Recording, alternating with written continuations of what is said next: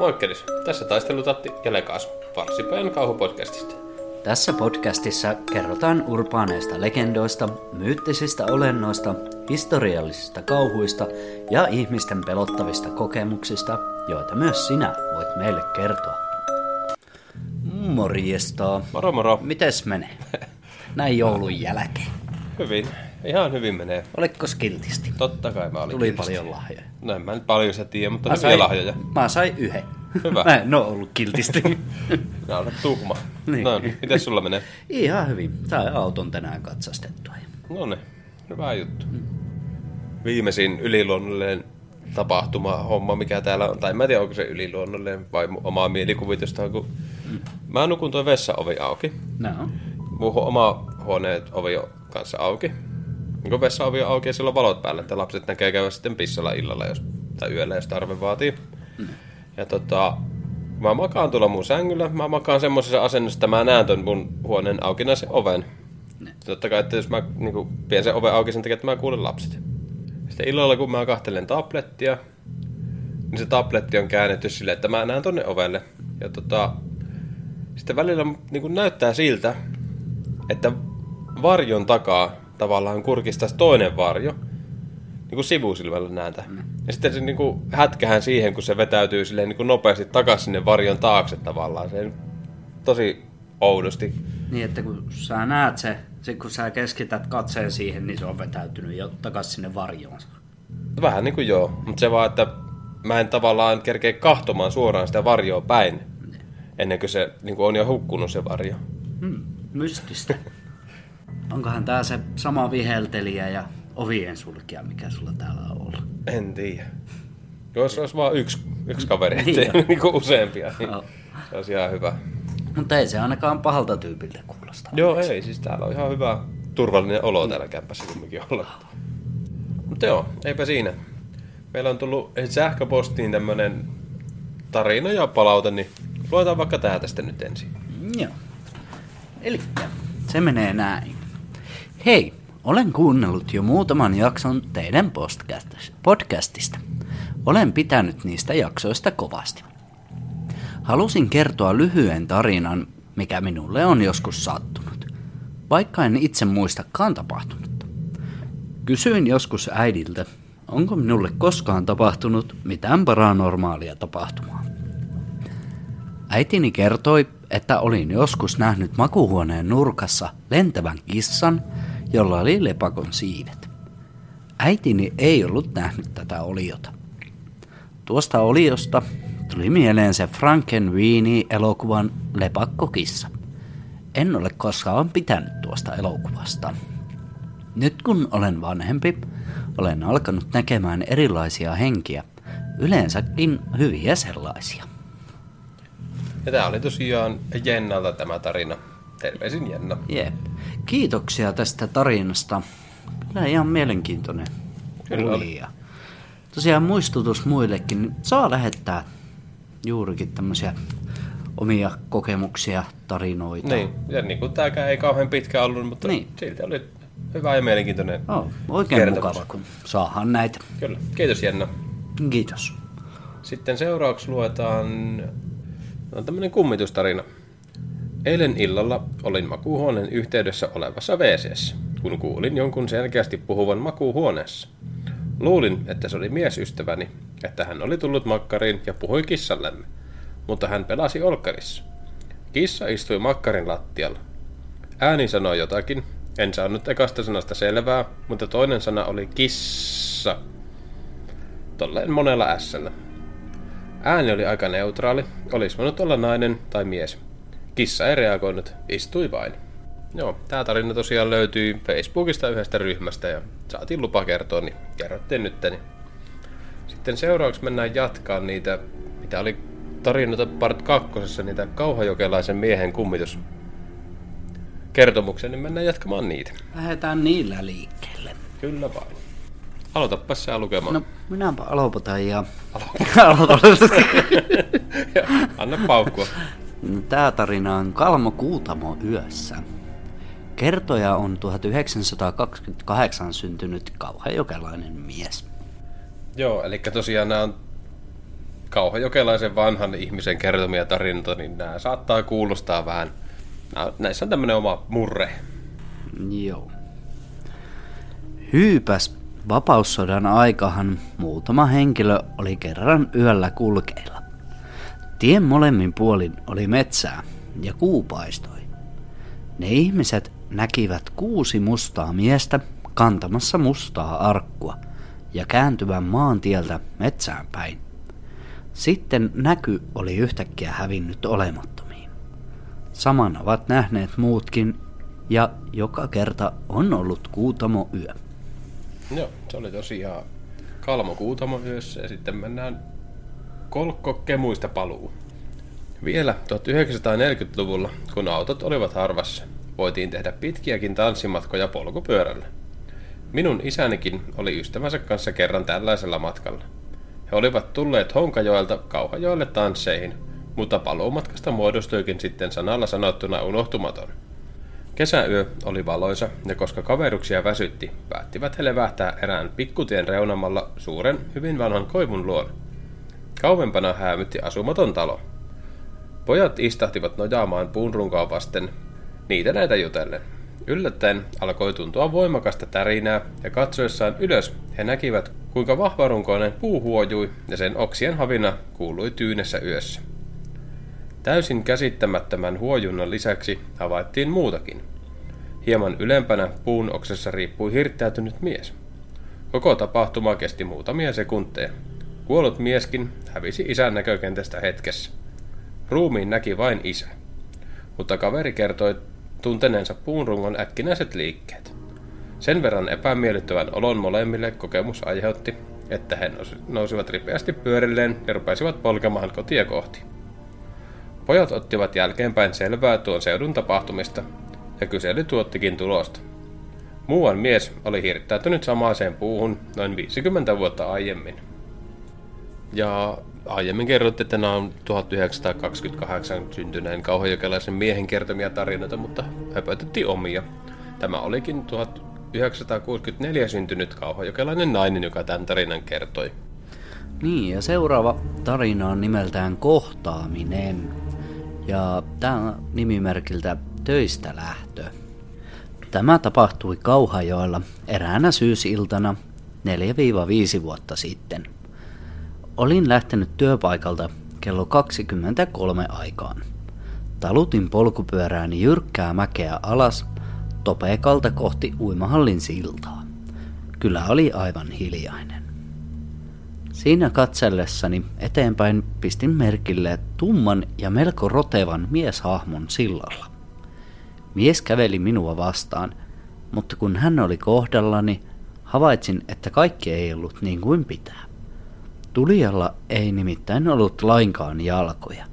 Silti hän liikkui aivan kuin olisi kävellyt.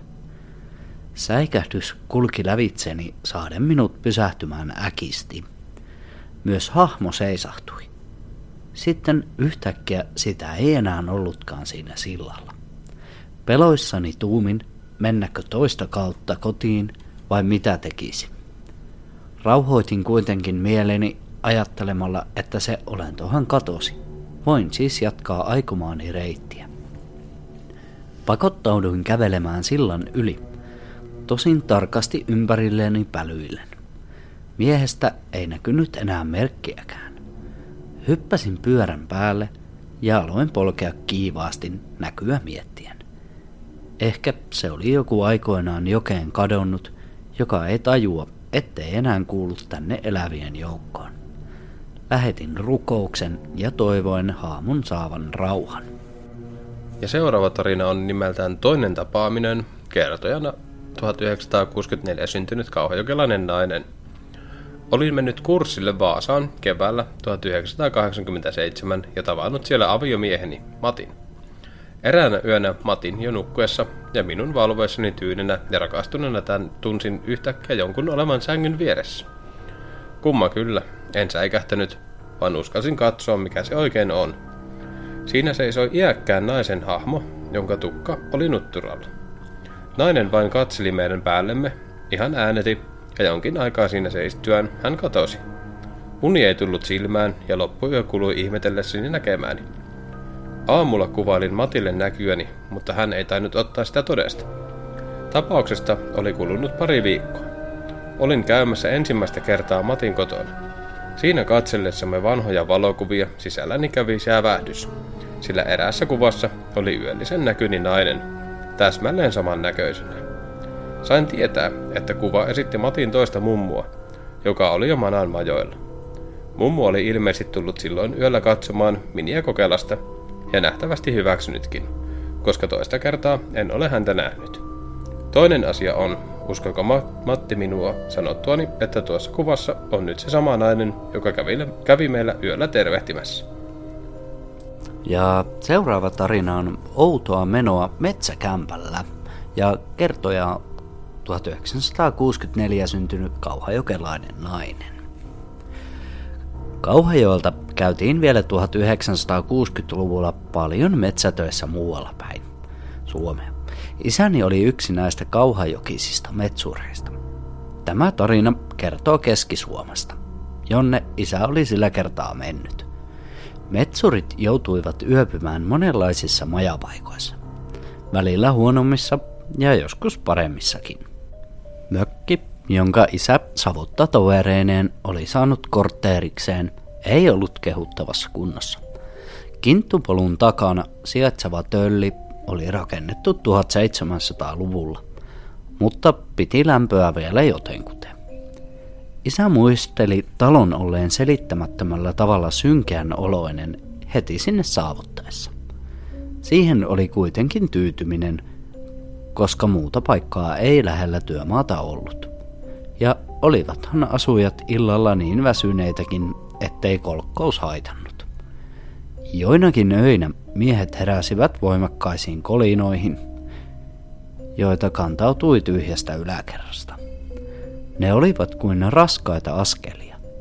Mentyään katsomaan he eivät havainneet mitään erikoista, eikä äänten alkuperään tullut selvyyttä. Sama toistui monena yösydämenä. Toiset nukkuivat niin sikeästi, ettei mikään häirinnyt heitä, mutta herkkäunisimmat valvoivat ihmetellen melskeen aiheuttajaa. Vähitellen asukkaat hupenivat, kuka minnekin, niin että jäljellä oli enää isä ja muuan toinen mies. Eräänä yönä isä heräsi johonkin poikkeukselliseen. Askeleet nimittäin alkoivat laskeutua portaita alas. Alakerran säppiin laitettu ovi rämähti auki. Nyt isä oli täysin hereillä. Kaikki aistit valppaina ja näki, kun sisään astui tumma hahmo. Tuman lämmön sijaan tuntui hyytävän kylmä viima. Koleus täytti koko tilan. Isä tutkiskeli hahmoa, joka kulki hiljaa kiinnittämättä mihinkään huomiotaan. Olento oli vanhahko, tummiin vaatteisiin pukeutunut nainen, joka liikkui ympäri tupaa, kunnes palasi takaisin ovelle haihtuen näkyvistä. Oven säppi jäi auki.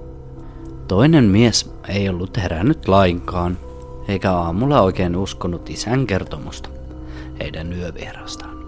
Hän lupasi kuitenkin olla valveilla seuraavana yönä voidakseen todistaa, jos sama toistuisi. Keskiyöllä miehet totesivat ovisäpin olleen kiinni ja he ryhtyivät odottelemaan. Jälleen askeleet alkoivat kuulua portaista. Ovi aukeni vauhdilla ja musta hahmo ilmestyi esiin. Haamu kuljeskeli niin kuin edellisenäkin yönä, kadoten samaa reittiä. Omituista oli, että isän asuinkaveri näki ainoastaan sen, että ovi tempaistiin auki ja hän tunsi myös kylmän ilmavirran puhaltavan huoneeseen. Mutta itse kummituksen näki vain isä. Savotta loppui aikanaan ja kämppä oli jäämässä tyhjilleen. Postia ja palkkarahoja korpeen kuljettanut mies kysyi rohkealta kaksikolta, minkälainen kortteeri oli ollut. Samaan syssyyn hän kertoi, että mökissä oli ison vihan aikaan surmattu nainen ja siitä lähtien siellä on kummitellut. Eikä kukaan ollut pystynyt asumaan siinä pidempään. Se oli helppo uskoa. Seuraava tarina on nimeltään Kulkuri, kertojana 1964 syntynyt kauhajokelainen nainen. Lapsuuden kotini Kauhajoella sijaitsee melko korkealla. 1970-luvun alussa ukon ilmat olivat kovia ja meillä päin ne riehuivat joskus päiväkausia. Ennen kuin meille asennettiin ukkosen johdatin, salaman iskut löivät usein puhelimen rikki ja pallosalamakin saattoi tulla sisään. Kerran kun ukon ilma oli kestänyt jo kaksi päivää, päätimme koko perheen lähteä autoajelulle ajankulun ja huvin vuoksi. Satoi kaatamalla suunnatessamme kohti satakunnan rajaa.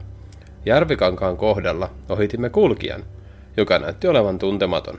Kulkurin oloinen mies, yllään resunen takki ja päässään jonkinlainen hattu pitkien hiusten peittona. Ehdimme ajaa viitisen minuuttia, kun meille tuli vähän sääli sitä miestä. Voisihan Miekkosen viedä vaikka meille kuivattelemaan vaatteitaan, sillä sade ei ollut laantunut yhtään. Niinpä käännyimme takaisin ja katselimme ympärillemme, mutta häntä ei vain näkynyt ja jatkoimme vielä ohi kylän. Mietin, että kaikki ei nyt ollut kohdallaan. Jokin oli jäänyt vaivaamaan yksinäisessä vaeltajassa. Ajoimme edelleen, ja siinähän mies vihdoin näkyikin kävelevän. Mutta miten hän oli ehtinyt jalkaisin mitättömän lyhyessä ajassa tällaisen matkan? Lähestyessämme häntä tarkastelin hänen olemustaan ja mitä näinkään. Hänen vaatteensa olivat täysin kuivat. Käännyimme seuraavassa tienhaarassa ja tulimme uudestaan tulosuuntaan. Nyt kulkurista ei näkynyt enää jälkeäkään. Hän oli yhtäkkiä kadonnut. Siinäpä meillä oli pohtimista. Outo matkan tekijä tuli mieleeni aina kovalla ukonilmalla. Mahtoiko hän olla tästä maailmasta? Ja seuraava tarina on pelottava kokemus. Kertoja on 1951 syntynyt nainen. Olin 13-vuotias, kun eräänä syysiltana olin palaamassa kotiin tyttökaverini luota. Ajankohta taisi olla syyskuu. Eikä ilta ollut kovin myöhäinen, sillä valoa oli kuitenkin vielä sen verran, että olisi nähnyt vaikka lukea. Asuimme kirkonkylässä, mutta kotiini välittömässä läheisyydessä ei ollut katuvaloja. Astelin siis hämärässä kotiin. Mieleni oli huoleton ja muistelin, mitä kaikkea olimmekaan Marion kanssa jutelleet. Kaikkialla oli hiljaista. Ihmiset olivat linnoittautuneet televisioidensa ääreen, sillä ikkunat siellä täällä loistivat kylmää sineään. Indikon sinisellä taivaalla tuikki jo muutamia tähtiä, iltakasteinen ja jasmiinin pensas tuoksui.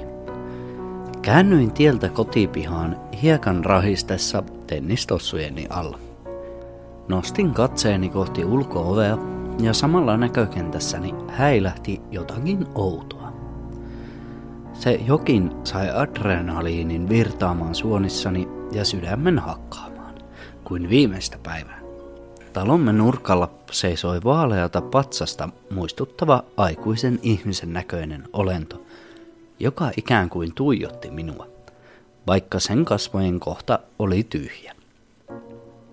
Jähmetyin paikalleni ja katsoin sitä takaisin. Itse asiassa olin niin kauhuissani, että en kyennyt liikkumaan enkä huutamaan. Seisoin vain ja odotin, mitä tulee tapahtumaan. Olento oli melkein kiinni talon nurkassa ja rupesi sitten liikehtimään hitaasti taaksepäin. Hahmo alkoi kutistua alaosastaan ja ennen haihtumistaan se taipui eteenpäin kuin kumarrukseen. Lopulta se muistutti ohutta savua, kunnes katosi kokonaan. Kun tunsin olevani taas toimintakykyinen, syöksyin. Ei, minä lensin portaat ylös hakkaamaan ovea että joku tulisi nopeasti avaamaan. Äiti ilmestyi unisena oviaukkoon ja ryntäsin suurin piirtein hänen ylitseen sisälle. Kukaan perheestämme ei ollut kokenut vastaavaa, eivätkä he osanneet suhtautua vakavasti näkyyni. Luulen, että silloin näin oikean kummituksen. Ja seuraava tarina on nimeltään Itku. Kertoja on nainen suupohjasta. Äitini kodin lähellä oli suo nimeltään Suokanta. Sieltä oli kuultu usein lapsen itkua. Kerran eräs isäntä palasi hevosella kaupunkimatkalta ja näki suun kohdalla hangella lapsen itkemässä. Kun hän meni ottamaan lasta, se hävisi. Ja seuraava tarina on kauppamatkustaja tulee vastaan. Kertoja on 1918 syntynyt nainen Kauhajoelta. Kertoja kuuli tämän tarinan isoäidiltään. Tapahtumapaikka on Kauhajärven ja Muurahaisen välisellä maantiellä. Aika on 1900-luvun alku. Työnsin pyörää ylämäkeen maantiellä, kun vastaani tuli kävellen minulle tuntemattoman näköinen mies. Hänellä oli krimilakki ja tumma päällystakki. Koska oli jo hämärää, seurasin silmäkulmastani vieraan lähestymistä. Kohdakkoin päästyömme kävi kylmä tuulenhenki ja mies katosi. Katsoin taakseni, eikä tiellä ollut enää ketään. Myöhemmin on arvailtu, että kyseessä olisi aiemmin Nillaman kadonnut luultavasti ryöstömurhan tai poliittisen väkivallan teon kohteeksi joutunut kauppamatkustaja. Ja seuraava tarina on Askeleet porstuassa. Kertoja on 1949 Kauhajoella syntynyt mies. Olimme 1990 rakentamassa näyttelyä Kauhajoen museon pääradin yläkerrassa, kun kuulimme ulkooven käyvän ja raskaiden askelten kulkevan tupaan. Huusin alakertaan meidän olevan ylhäällä. Vastausta ei kuitenkaan kuulunut. Oletimme sen ken sisään tuli tulevan aikanaan kaikessa rauhassa ylös ja jatkaimme näyttelyn pystytystä. Kymmenen minuutin kuluttua ovi kävi uudelleen, mutta vasta nyt tulija oli todellinen. Tutkimme yhdessä alakerran eikä ketään edes kissaa löytynyt. Sama toistui muutaman kuukauden kuluttua. Kävin talvisin silloin tällöin tarkistamassa museon sisätilat. Olin tullut pihan poikki paksussa hangessa kahlaten. Päästyäni yläkerran saliin kuulin taas ulkooven käyvän ja sitten raskaat askeleet porstuassa. Luulin kaverini tulleen mukaan kierrokselle, joten odottelin häntä samalla kammareita silmäillen.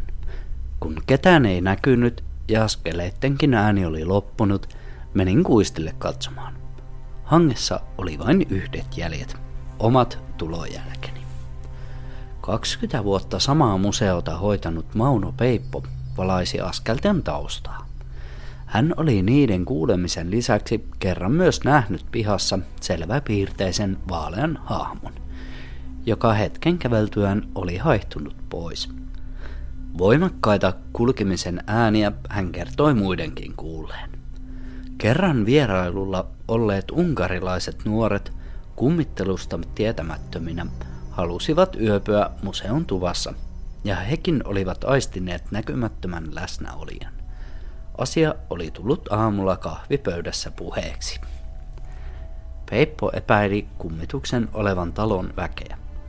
Päärati on kaksifoninkinen pohjalaistalo 1800-luvun alusta. Se on siirretty nykyiselle paikalleen Yrjänäiskylästä puoli vuosisataa sitten. 1930-luvun lopulle saakka taloa olivat emännöineet kaksi sisarusta – joista toista Peippo epäili kummittelijaksi. Tarkoituksemme oli valjastaa kummitus museon mainoshengeksi, mutta se kaatui erääseen yksipuoliseen keskusteluun. Sanoin kerran ääneen salissa käydessäni, ei sinun tarvitse huolehtia talosta, kyllä museoyhdistys tämän hyvin hoitaa. Sen jälkeen tiettävästi kukaan ei ole kuullut salaperäisiä ääniä. Ja seuraava ja viimeinen tarina on Pikku Kotsäkkeeneen. Kertoja on 1928 syntynyt kauhjokelainen mies. Kotikylläni lähelle oli jo sata vuotta sitten perustettu raamisaha, josta vietiin hevoskyydillä lankkuja ja parruja Kristiinan satamaan. Äitini oli yksi puutavaran kuljettajista vuosina 1905-1915. Matkoillaan hän söi eväitään ja joskus yöpyikin erässä sataman vaiheella sijainneessa talossa. Se ei ollut niitä kaikkein rauhallisimpia paikkoja, koska siellä kävi monenlaista kulkijaa maalta ja mereltä. Iltaisin siellä juopoteltiin ja tapeltiin sekä kerrottiin juttuja niin haamuista kuin murhistakin. Äiti näki eräänä yönä sellaisen näyn, että uni karisi silmistä eikä nukkumissa tullut enää mitään. Hämärässä alkoi liikkua edestakaisin pieniä, pitkäpartaisia ukkoja, selässään verta tihkuvia, täydennäköisiä säkkejä, joista pilkisti pitkiä hiuksia. Nämä on niitä sakkasia murhahimoisia tonttuja ollut taas. Niin, niitä jouluspessu Jep, tonttuja. juuri Jep. niitä. Joo, siinä oli meidän tämän kertainen jakso. Tämä oli muuten vuoden viimeinen jakso. Niin oli. Ensi vuonna tulee tota, niitä lastensatuja ja krimmisatuja. Ja sitten varmaan ihan näitä kauhutarinajaksoja ja sitten niitä aihejaksojakin ruvetaan vääntämään niistä mukaan, mitä niitä jaksaa, kerkeä, pystyy, kykenee. Joka toinen viikko me ollaan pystytty pitämään tätä tahtia ja jatketaan Joo, sillä. ja silloin tällöin noita spessujaksoja. Kyllä. No, ne on spesiaalijaksoja, ne tulee ylimääräisenä. Mutta tota, jaksopalautetta ja tarinoita saa lähettää farsipaja.gmail.com. Tää nyt on tää tuttu loru. Muistakaa kuunnella, tykätä, jakaa. Kyllä. on hyvä. Ja jos ette tykkää, niin jakakaa niille ihmisille, joista te ette itse tykkää. Hmm. Niin saavat ne sitten kärsiä tästä meidän podcastista myöskin. Juuri näin. Ja oikein hyvät uuden vuodet. Rauhalliset. Älkää teloko ihteenne. Joo, älkää, se on typerää. Niin on. no se on oikeasti typerää. Ei niin kannata tehdä. Ja ruvetaan tässä luomaan tää vuosi pakettiin. Ja muistakaa käydä kahtoon tuolla YouTubessa. Meillä on muutama video. Ja sitten on myös TikTokissa on farssipaja. Sinne rupeaa kans tulee videoita ja siellä jo muutama onkin. Joo, ne muutama video siellä nyt ei ole vielä kauhuaiheisia, mutta ruvetaan lukemaan sinne niinku semmoisia yksittäisiä lyhyitä tarinoita, joita se kannattaa myös käydä ottaa haltuun. Ja sinne tulee tosiaan varmaan meidän pärstät näkyviin. Vaikka niitä nyt varmaan kukaan halua nähdä, mutta, mutta laitetaan kumminkin. Ja tämä oli tältä vuodelta tässä, niin jatketaan ensi vuonna. Kyllä. Samoin jälkeen. Kiitoksia ja hei hei. Näkemiin.